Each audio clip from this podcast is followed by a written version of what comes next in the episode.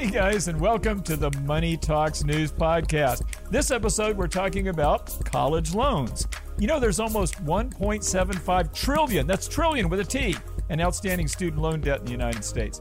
People of all ages and walks of life are impacted by student loan debt. In fact, you might be surprised to learn that 22% of that debt is owed by people 50 years and older.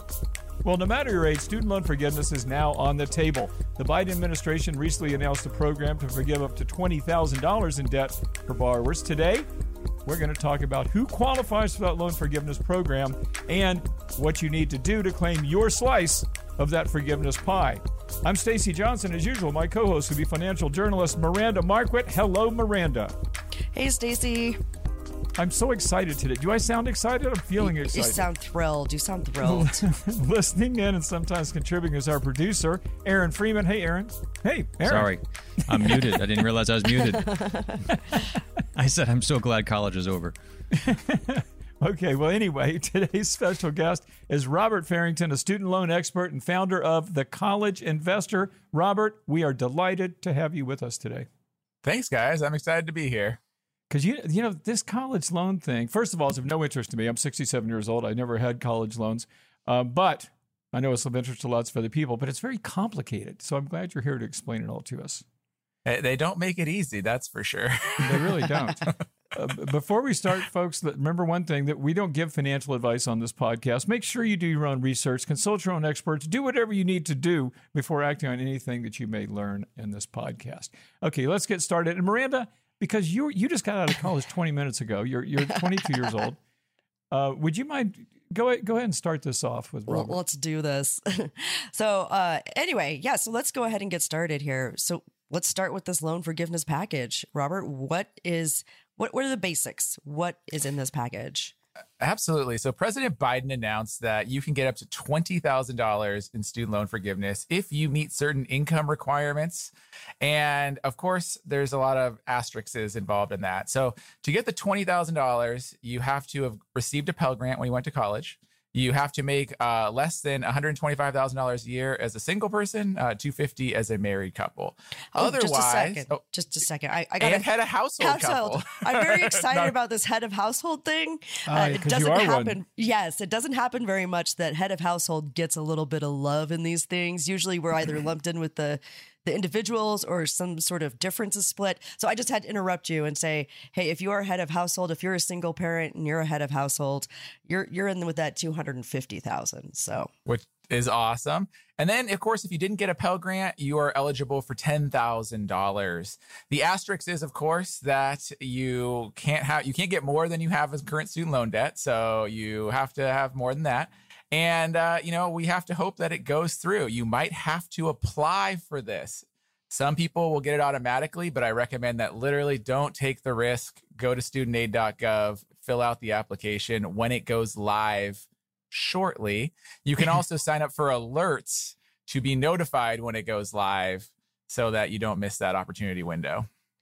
Uh, and as part of this as well, federal loan repayment uh, that has been paused. It's been paused since uh, since 2020, but those uh, federal loan payments are paused until December 31st, 2022. They say this is the final, final, final, final, final extension. Final. this is this is a real extension. This is a real final extension. It's not happening so again. What, after what's this. happening with this? Did, wait a minute. Did, by the way, quick question: Does anybody here have student loans? Oh yeah. Oh, you do. I mean, as we speak. Yeah, yeah. So oh, okay. So, yeah, here's, so my, here's my question: when they when they did the um, you know, when you had didn't have to make payments for the last two years, is the interest accruing or not? It's just it is fro- not. just frozen. Okay, that's yeah. cool. The interest is not accruing. So my my student loans are actually not on pause.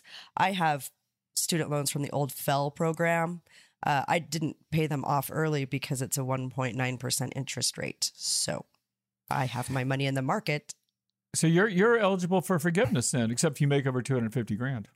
Uh, no, I don't. Uh, but no, I'm actually eligible for. I did take out some loans for my MBA. I am eligible for forgiveness on those MBA loans. So I think that's a great point, though. That's one of the asterisks as well, is that you mm-hmm. have to have the right loan type. So yes. to make matters more complicated, you have to have a direct student loan uh, which basically is any loan taken out after 2010. So if you have a student loan that you took out after 2010, you're probably good to go here. But if you have one of these earlier loans, like Miranda does, uh, an FFEL loan or potentially a Perkins loan, um, you are not eligible unless you consolidate today into a new direct student loan. So you would advise people to do that, I would assume. Most people should. I mean, honestly, it's one of these things. No, everyone should have done this in 2010. There was no reason to keep these FFEL loans. Miranda and I have chatted about this, but at the same token, um, there were some perks like the low interest rates. Yeah. Today, though, you've lost out on all these potential forgiveness programs. You lose out on those things unless you consolidate into a direct loan. And I was never eligible for any of the other forgiveness or the programs, so I just didn't care. Did, did I understand, where, Robert, that you that you said that this isn't even a done? I mean, no one. You're not supposed to do this yet. Is that true?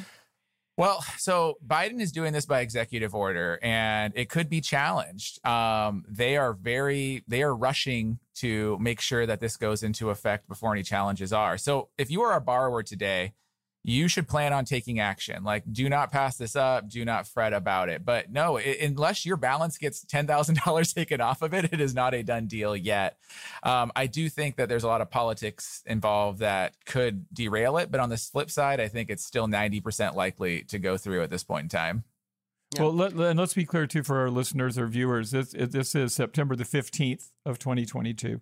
So uh, again, just to be clear, Robert, because I'm not that clear, you're you're saying on this day, this uh, September fifteenth, if I'm a, if I'm if I think I may be eligible for loan forgiveness, I'm still sitting on my hands until I know what exactly what to do next. Is that true?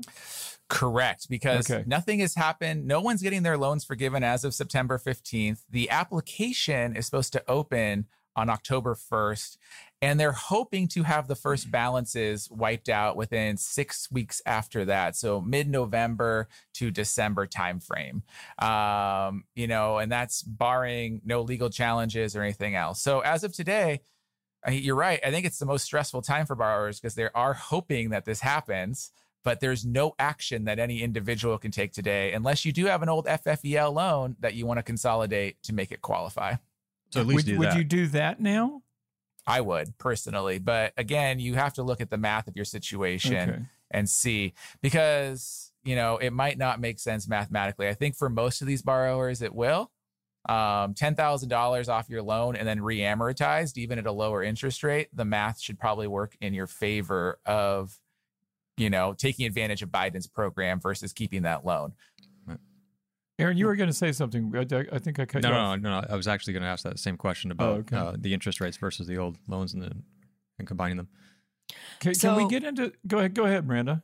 Well, I was going to say, let's talk about what else is in this package because it's not just student loan forgiveness.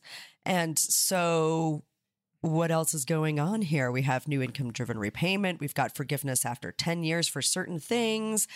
Oh, I didn't there's, know this. Yeah, there's there's other stuff going on. Well, well, I'm going to put a big asterisk on that one. Once one. again, that, yes, more asterisks. Because because that's that's even more of a proposal than anything else. So President Biden also announced that he wants to reform the income-driven repayment plans, um, based on the proposal that he actually made last year that has been stuck in uh, negotiated rulemaking for years now. So these proposals actually aren't new, um, but President Biden had put it in a press release and it got a lot of press. So he wants to create a new income driven repayment plan that will cap your monthly payment at 5% of your income for certain people. Um, it will also forgive any remaining debt after 10 years versus the current income driven repayment plans that ca- uh, eliminate your debt after 20 or 25 years. Um, this one is very, very much a proposal, and I don't mm-hmm. think people should even think about that too much at this point in time because this has also been proposed like almost every year for the last three years and it hasn't gone anywhere. Interesting. I didn't even hear of that. Now let, us can I can I uh, divert for a moment into something more interesting? How about the fight over this? Um, I was at a party not long ago, and I was standing there next to a woman approximately my age, and she said, how about them giving that money away to these these kids? Well, I, I, paid my student loans back, and why can't they pay their student loans back? How come they get a handout? What about people who went to you know, who never went to college? Should they get ten thousand dollars free in the mail? How do you how do you guys respond to that? Well, I, I love I love this Robert, question. I'll, I'll, I'll dive into Yeah. this one. So let's um, talk about I- this, Robert. I truly think it's um, really poor public policy. So this plan does nothing to help uh, change the cost of college. It does nothing to help future borrowers. It does. It doesn't fix the system. It doesn't do it. It actually isn't even going to help 80% of the people that get their student loans forgiven because their monthly payments won't even change. It is it is really bad, bad public policy. I'm so, However, I'm shocked to hear you say this. I thought you'd But on be the on the. Go ahead. No, go ahead. but here, here's the thing. On the flip side, I'm going to help every American that qualifies get their $10,000 because this is the American way that we do not let the government get any money from us that they do not deserve. so, like, I do not begrudge anyone that's getting loan forgiveness. I will help you find it. I will help you qualify for it because um, you and I, no one here on this podcast, we didn't write these laws. We have a job to make sure that we get as much money back from the government as we are legally entitled to. And Makes sense. it's very important for these people that are eligible to qualify. And I think too, a a good point that keeps being made about this, like I, I don't have a huge problem with the student loan forgiveness. Uh, trillions more, like well, not trillions, but uh, billions of of dollars were forgiven in PPP loans to plenty of other people. So I'm not gonna begrudge people their ten thousand dollars. Um, but Robert's point is very good. We don't have a mechanism in place. We're not addressing the root cause of this issue and and we need to like this is a nice stopgap for some people but it doesn't get to the root of the problem right. And I think people forget that, uh, you know, this last fiscal year, so 2021 to 2022, the government lent out $93 billion in new student loans. So, okay, we forgive $300 billion today, but we're going to lend out another $90 billion this year, another nine, like, we're going to be back in the same situation in four to five years because we didn't fix the problem. And then I think you get the moral hazard problem, which I spent a lot of time talking to these Gen Zers. I'm on TikTok. A lot of them are like, hey, we're going to borrow as much student loan debt as we can because if they did it once, they'll do it again. And there's no reason why I'm not going to take advantage of my free money. And so we're just making the problems worse. I think this really doesn't make it. I do think that student loan forgiveness, though, should be part of the solution as well. Uh, I'm not definitely not against student loan forgiveness. I think we need to look at programs that currently exist, like public service loan forgiveness, things like that, because I think most Americans um, feel good about the fact that hey, if you're a teacher in America and you teach for 10 years, yeah, we can forgive your student loans. Like you did something good for all of us. And now we're going to kind of give you a bonus. It's no different than giving a signing bonus to go to work at a company or any kind of other thing. But I think people really do want to see kind of something for something, not just like here's $10,000 kind of as a political tool, which is what we're seeing as this current administration is doing. Yeah, you know what I've always thought was weird, and you guys tell me what you think about this because you, you know more about this than I'll ever know.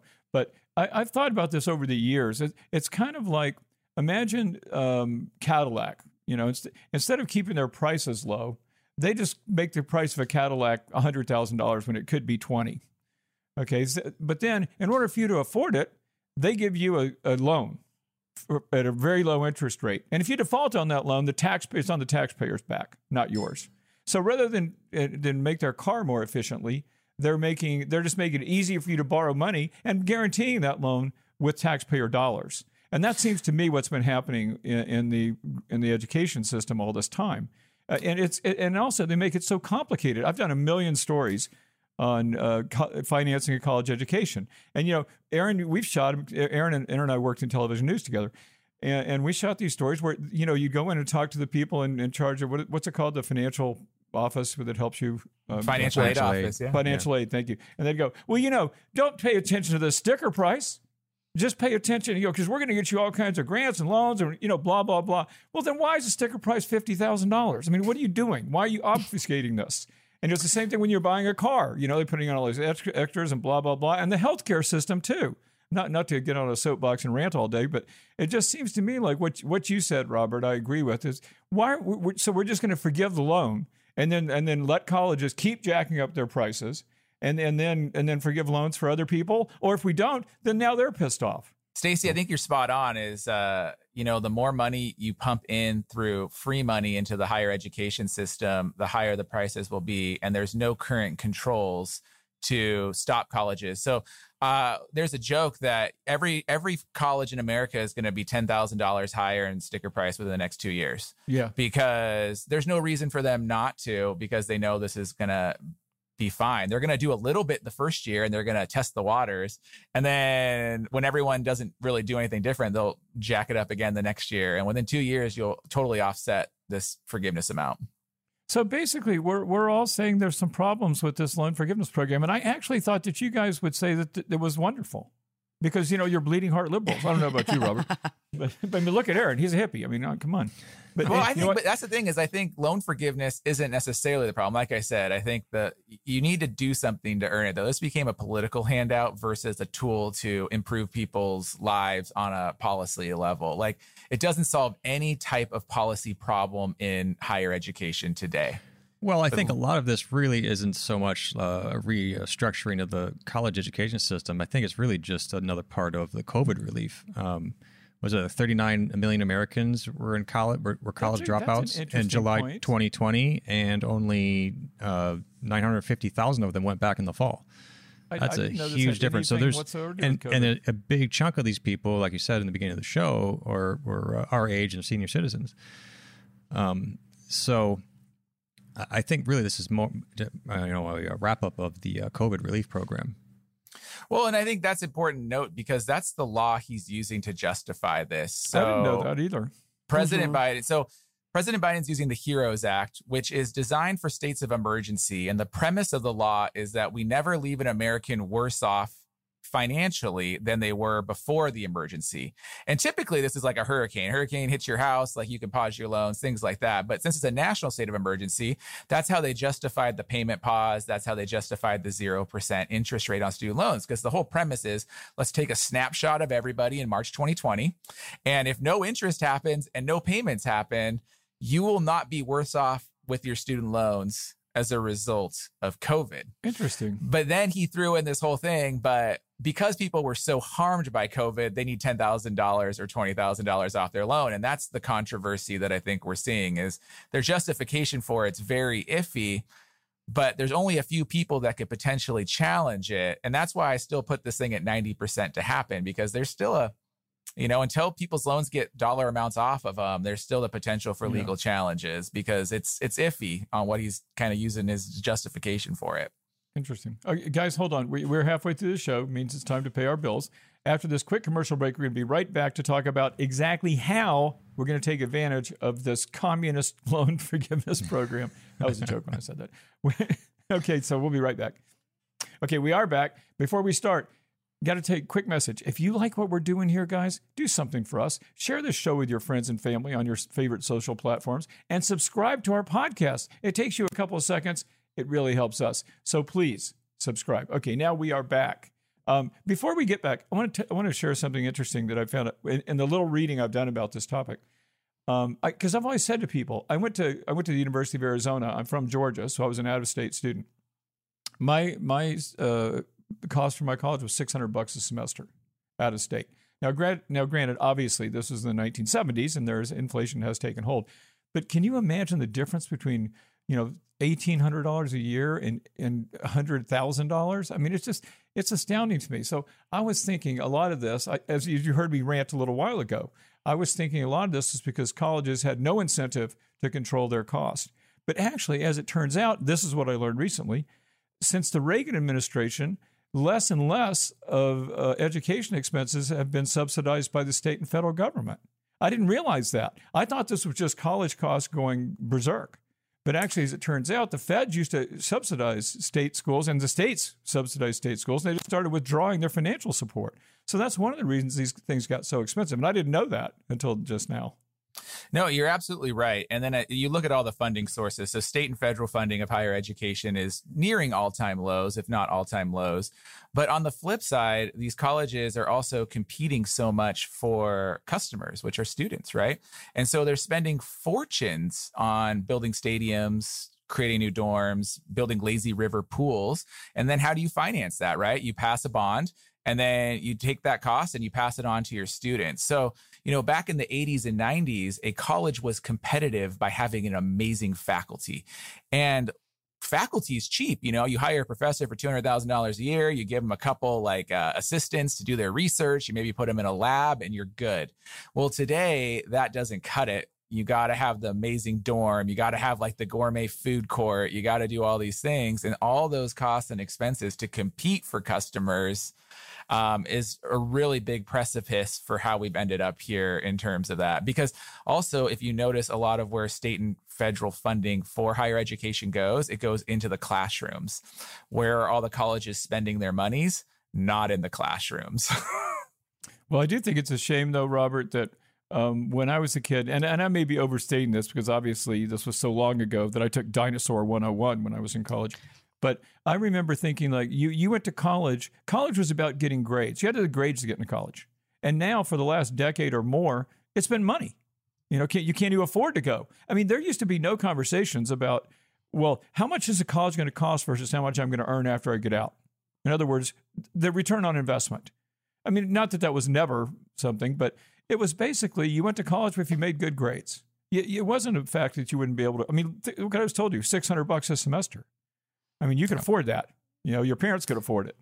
So it wasn't about it was, it was just about grades, not about money. And now it's and it seems like that's horrible. I mean, society shouldn't it shouldn't dictate money shouldn't dictate how educated you get. I, I, I know there are workarounds too, but it's just a shame. I think the way it's the system has devolved the way it has. And you're right. I mean, there's there's ways for college to be free or very low cost, and there's ways to make college, you know, a Cadillac and make it very expensive to go to college. But you know, I think that ROI conversation is key. Um, I think people really do need to think about it, and I think that's actually the bigger argument of the student loan debate today. Like the reason we have a student loan crisis isn't because there's a lot of student loans out there. It's actually because people aren't getting the ROI on it. Because if they were earn, if there was higher wages and there was all these things, people would be paying their student loans just fine, and it wouldn't be like a, a thing. So there's a bigger macroeconomic issue here um, around higher education student loan debt, and it's not just the fact that there's 1.7 trillion dollars in debt. That's a scary number. But on the flip side, if everyone was earning more because they went to college, it necessarily wouldn't be a problem. Well, let's let's go ahead and talk about the, exactly what we're supposed to do now. Let's do the takeaway on this program. And I realize there may not be one specifically, Robert, but if I'm sitting here uh, with a with a college loan of any kind, uh, tell me exactly what I should do. Yes. So you need to first know what you have, get organized, figure out your loan type. Is it direct? Is it FFEL? If it's FFEL, you need to consolidate that to a direct loan if you want to qualify for the $10,000 in loan forgiveness. All right. Part two is you need to go to studentaid.gov and you need to sign up for their email notifications to get notified when the application opens. Or if you're listening to this after October 1st, you need to just go to studentaid.gov and you need to apply for your student loan forgiveness. Um, so like I said, some people will get it automatically. Don't risk the government automatically doing anything for you. Go apply at studentaid.gov to make sure you get it. And then finally, you need to plan for payments to resume in the new year. Um, not to say it won't get extended again, but you should be ready to resume payments um, should they be resuming. Yeah. And I think there's also something. Uh, if you don't know what kinds of loans you have, you need to go to the National Student Loan Database, the NSLDS. You need to go to the National Student Loan Database, look up what kinds of loans you have. It's also important to note that private loans are not included in this. So if you yep. do have private loans, it's not included. Another thing to keep in mind, uh, we do have, there is a special public service loan forgiveness waiver, and that is available through the end of October of 2020, 2022. And so that's coming up. So check and see if you're eligible for that. Certain FFEL loans, certain employment situations, uh, other things that weren't necessarily part of the original PSLF program. There's a special waiver right now that you might uh, be eligible for this PSLF. So you want to get that figured out by the end of October as well. What do you, what do you guys think about? We're almost out of time, but what do you guys think about these organizations that tell you they'll help you with your student loans? You know, you pay them a fee because you know just listening to both of you, it's like, God, this is over my head. I'm just I'm just trying to do um, make my house smart, you know, and, and put it. I put in electric blinds and blah blah blah and lights and blah. And it's so confusing to me. I'm like, I have to pay somebody to help me do this. And, and I'm not stupid. I mean, I own a website, but you know, it's just complicated. When I hear you guys talk about this college thing, it's the same thing for me. It's like, if this were me, I feel like I just pay somebody. And there are people out there that will, for a fee, will negotiate all this stuff for you. What do you think about that? Do you think you should just buckle down and figure it out yourself, or do you think it makes sense to pay somebody? Mm-hmm. No. Yeah, no. The answer is the answer is the answer is the only circumstance where you would want to pay someone for help with your student loans is if you're using a financial planner and you're doing it as part of your whole entire financial picture. Because there's a lot of levers you can pull in terms of dealing with your student loan debt, but you can't just do it by itself. So if you want to talk to a financial planner, go find a CFP, go find a, a real financial planner, and student loans should be part of that equation for you. Um, a lot of these companies that are out there, a lot of people are getting text messages, emails, voicemails. Those are scams. The Department of Education, your loan servicer, they're not going to call you and they're definitely not going to make you pay a fee to get this done. So, you know, I like to rag on the government a lot, but studentaid.gov is actually a really good website to figure out your loans, to figure out your repayment plans. And of course, it's free. Um, you know, these loan servicers, we like to rag on them as well, but they can help you navigate this. So call your loan servicer. I would encourage you to have a little grace and patience when you call them as well. So if the president were to announce something, you know, give them a week to communicate that message to their call center. Don't call like five minutes after the announcement and like assume that the poor worker there is going to know how to help you. Like, give them a little grace, realize it's a call center, and realize things are moving fast. Um, but at the same time, no action is required so quickly that you need to move so fast. So, um, call your loan servicer. It's free. Go to studentaid.gov. It's free. I'm glad I asked you that because I, I didn't even think of this. But uh, of course, the cockroaches are going to be coming out uh, for for this this loan forgiveness program because it's complicated and because they're going to be able to pull the wool over people's eyes. Yep. I already I already have several friends who have messaged me and said, "Is this legit?" Like to something that they've received. They're, they're like, oh, I saw this ad. Should I do this? Is this legit? I know there's forgiveness. I'm like, that is not legit. And then I point them to Robert's website where I say, here is some reliable free information for you. And, and what a great transition to take us to the end of our show because we're just about to promote Robert's website. Uh, okay, folks, we are out of time. We are never, however, out of a topic. Dig deeper. You're going to find links to lots more info in our show notes. And remember, if your goal is to make more, to spend less, to retire rich, your online home is moneytalksnews.com. And don't forget to check out Miranda's online home as well. That is Miranda Marquit, M A R Q U I T.com. And of course, you want to visit Robert at his website. That's thecollegeinvestor.com. Thecollegeinvestor.com. If you got a question, comment, or topic you'd like to suggest, we would love to hear from you. Just email us at hello at moneytalksnews.com. That's hello at moneytalksnews.com. And I'm going to say this one more time. If you like what we do, do something for us. Subscribe to our podcast. It only takes you a couple seconds, really helps us, and makes our parents proud too. So if you like us, show us and subscribe. I'm Stacy Johnson. I'm Miranda Marquit. I'm Aaron Freeman. And I'm Robert Farrington. Thanks for hanging out with us, Robert. And we're going to see all of you folks next time.